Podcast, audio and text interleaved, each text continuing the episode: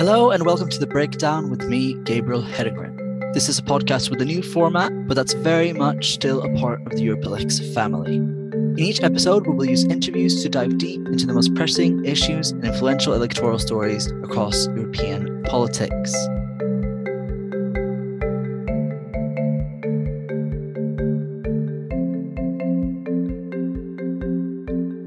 In this episode, we break down the recent Hungarian elections, where Prime Minister Viktor Orban's national conservative ruling party Fidesz, in a coalition with the conservative Christian Democratic People's Party, secured its fourth straight electoral victory. The 54.2% result is actually a record for the coalition that gained 4.4 percentage points on its 2018 electoral result. It is unbeknownst to no one that in Hungary, power is synonymous with Fidesz, the previously centre right party, ruled by Viktor Orban for nearly 19 consecutive years, while widely unpopular abroad, the party's nationalist, conservative, and often populist politics has struck a chord with many Hungarians. Support used by the party to cement its place within the country's political institutions and gain wide control of the country's media ecosystem. After two consecutive drops in support and growing unity among a wide range of Hungary's opposition parties, many thought the 2022 elections could shape up to be the most difficult ones yet for Orban. The opposition alliance, called United for Hungary and led by the centrist politician Peter Márki-Zay, was beating Fidesz in opinion polls as late as last year. That turned out to be a blip, however, as in the end, the race wasn't even close, with United for Hungary securing only 34.2% of the votes, almost 20 percentage points behind Fidesz alliance. Combined, the parties of the coalition lost more than 12 percentage points on the previous elections, bleeding not only to Orban's Fidesz, but the recently formed far right party Our Homeland that secured just above 6%. Undoubtedly, the Russian war of aggression against Ukraine, which was launched at the beginning of the electoral campaign in Hungary, came to shape the process entirely. While United for Hungary would have hoped Orban's close ties with Putin's regime would work in their favor, Orban skillfully turned the situation in his favor by arguing that the opposition wanted to send Hungarians off to war, securing Orban's fourth consecutive win.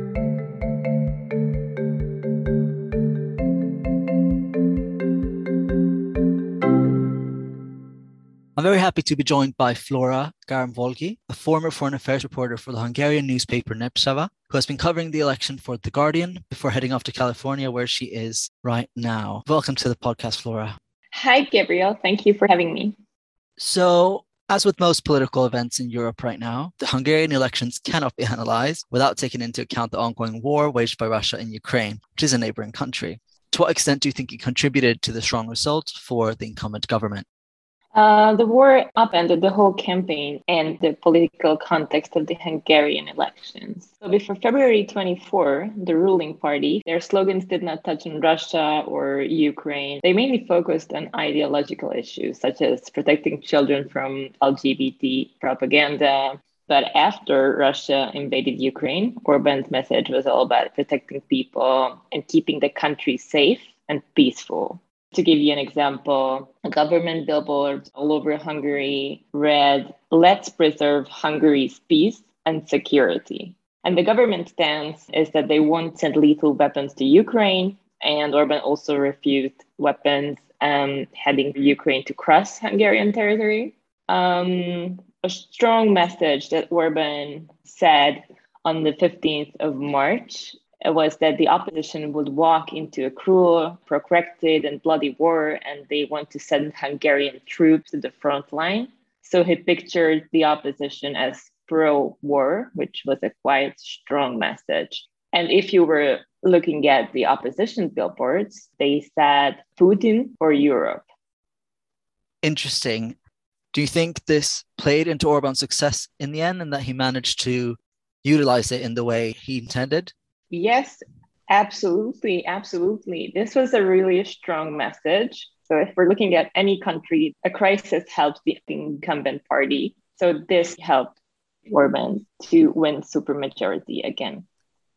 And in terms of changes in the electorate and changes in the result, remarkably, Orban and his alliance, led by Fidesz, managed to increase their vote share. Who are those new voters that have joined Fidesz? Uh, many, even amongst polling institutes, expected a tighter race. But the idea of that a former far right party, Jobbik's uh, 2018 voters would be willing to support the united opposition has failed. The majority of them could have ended up voting for Fidesz or the far right, Our Homeland, or Mi Hazánk in Hungarian. And in the cities that are traditionally considered oppositional, a large number of voters stayed at home and it also played a role in the opposition's defeat. And the fewer people voted in Budapest and bigger cities than in 2018, looking at the election map of Hungary. Um, but it's interesting to see that in Buda, and it's traditionally upper class residents, um, they moved away from Fidesz. So Budapest was um, mainly for the opposition this year. So let's talk a bit about the opposition. Orban is obviously very well known around the world for obvious reasons. I think most people have a sense of his political agenda, his style of communicating, but the opposition is much more unclear. This time around, it was a very, very broad coalition with seemingly the one thing that unites them was that they were, you know, against Orban. What's your view on how this opposition should be explained and what the reasons for why it didn't work in the end. Um, yes, United for Hungary, or Egységben Magyarországért, is a coalition of six opposition parties, including Socialists, Social Democrats, Greens, Liberals, and even, as I mentioned, the former far right party, Jobbik. They managed to agree on four basic principles democracy, the rule of law, market economy and European integration. Peter Márki-Zay, he said he would restore the rule of law if he wins. And despite the fact that he's a, a, centrist politician, he promised to delete Orban's anti LGBT law and introduce same sex marriage. He said he wanted a Hungary built on love and peace. And he was contrasting himself with Orban's uh, campaigns against minorities. So, in his speech after the defeat, uh, Peter Márki-Zay attributed this alliance's weak result to cheating by Fidesz. He referred to there being no democracy in Hungary. As someone who's been there re- uh, reporting, is Hungary a democracy in your view, especially after this election campaign? Do you think that Orban's victory really was inevitable? Uh, well, as a journalist, I would prefer not to go into my views. What I can say is that, according to Freedom House, Hungary is a hybrid regime, meaning that it's a mixed type regime. Uh, Orban also referred to Hungary often as an illiberal democracy, clearly marked out from Western type democracies. Um, and your second question was that if victory was inevitable. Um, this year, it was predictable for sure. The imbalanced electoral system and access to resources has definitely helped Fidesz. The opposition was fractured, and their communication errors, lack of coordination, were all over the ruling party dominated public space. So his victory was definitely predictable. Are you able to outline for listeners some of the specific methods that Orban has used to stack the political system in Hungary to his and Fidesz's favor? And I'm thinking both in terms of anything related specifically to the electoral and political institutions, but also in terms of the media landscape and infrastructure in Hungary that obviously plays a huge role in any electoral campaign. Of course, I would start with the media landscape as someone who worked there for a decade. Uh, first of all, Fidesz has effective control of most Hungarian media, state TV. This grip on the broadcast media and the overlap between state and ruling party resources when it comes to advertising budget reduced the opposition's party's ability to campaign fairly. Just to give you an example from the media, Orban's National Day address this 15th of March National Day address, 30 minute long speech, was replayed on public channel M1 nine times the following 24 hours. Um, the main opposition leader, Márki-Zay, received only five minutes of airtime on all state broadcast media. We're talking about five minutes in four years.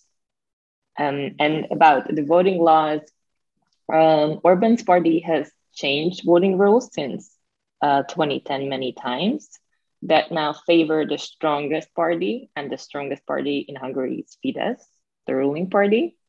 he legalized voter tourism. And these built in advantages like gerrymandering, the single round twin ballot voting system are seen to favor Fidesz. So, focusing then on the motivation behind Hungarian voters, because, you know, while this tinkering goes on and this very blatant media control gets worse, Orban has been able to do this largely because there is widespread support for him and his views. Uh, how would you explain to someone not from Hungary or hasn't been in Hungary the background to the support for Orban's style of leadership? And do you think there's any way of his core budging or abandoning him, or do you think he continues to have a very strong base in Hungary um, going forward? Well, the election results do point to that, don't they? Uh, yes, looking at Hungary's election map, uh, the most obvious answer would be that Fidesz voters live outside of Budapest, but it's more complex than that. And there was this myth about Fidesz supporters that they are coming from lower social classes. Orban has supporting all social strata. And one of the main reasons they voted for Fidesz, uh, because they saw a risk of uncertainty in the opposition. Fidesz portrayed themselves the party of peace and the opposition being on the side of the war. And this message resonated with many Hungarian voters. And one thing that the opposition failed to understand that Hungarians are most worried about social livelihood issues before everything else, like foreign policies or corruption. And they didn't focus on these issues enough in their messages. A very large number of Hungarians deal with everyday living problems, like how they're going to pay rent. Um, and oligarchs, Russia, and Ukraine, and everything else comes after that. The opposition failed to get through um, a message that was other than, oh, we don't want Orban anymore. And because of this, they failed to mobilize their voters. So, when looking at how international media have reacted to this and how international politicians have reacted to this, is there anything that you think is being ignored about what's going on in Hungary at the moment? Yes, I think it was a question that I came across many times talking to Western colleagues how it's possible that Orban's close relations with Russia didn't backfire after the war started. But it turned out that a large percentage of Hungarians cared more about the economy uh, than foreign policy when it comes to who they're going to cast their vote for. So, I guess the next topic of discussion naturally is what now?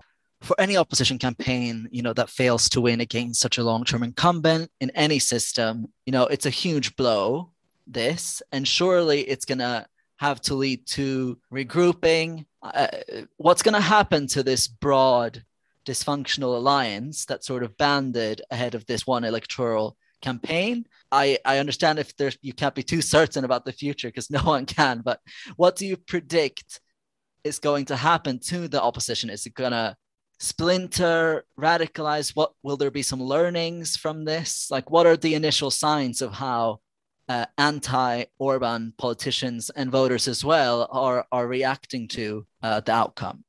Uh, that's a really good question. I've talked to opposition politicians on election night, um, and what they told me that is they still think they should stay together in this opposition, but it was before they found out that Orban um, won with a super super majority. So I can't predict what's going to happen next, but some opposition politicians posted being sorry about the result and that they failed to understand what voters wanted. And that's a really strong message. If they manage to communicate to voters all across Hungary and if they understand their needs, of course, there is a chance for them to to defeat Orban in the next elections. But if they fail to do that again, I don't think that's a matter of if they're in a united coalition or not. Thank you so much, Flora. That's been really interesting and really helpful. Uh, I'm sure it's been a very uh, intense period for you as a reporter on the ground. So it's very, um, uh, we're very appreciative of, of hearing your thoughts following that. So thank you so much for coming on. uh, the breakdown. Thank you so much for having me. Thank you for listening to the Breakdown by Europe Elects podcast. I've been your host today, Gabriel Hedingren. The managing editor was Polychronis Karampelas. The episode was edited by Alex Figurski. The music was by Jose Alvarado, and as always, everything we do would not be possible without our patrons on Patreon. Thank you so much.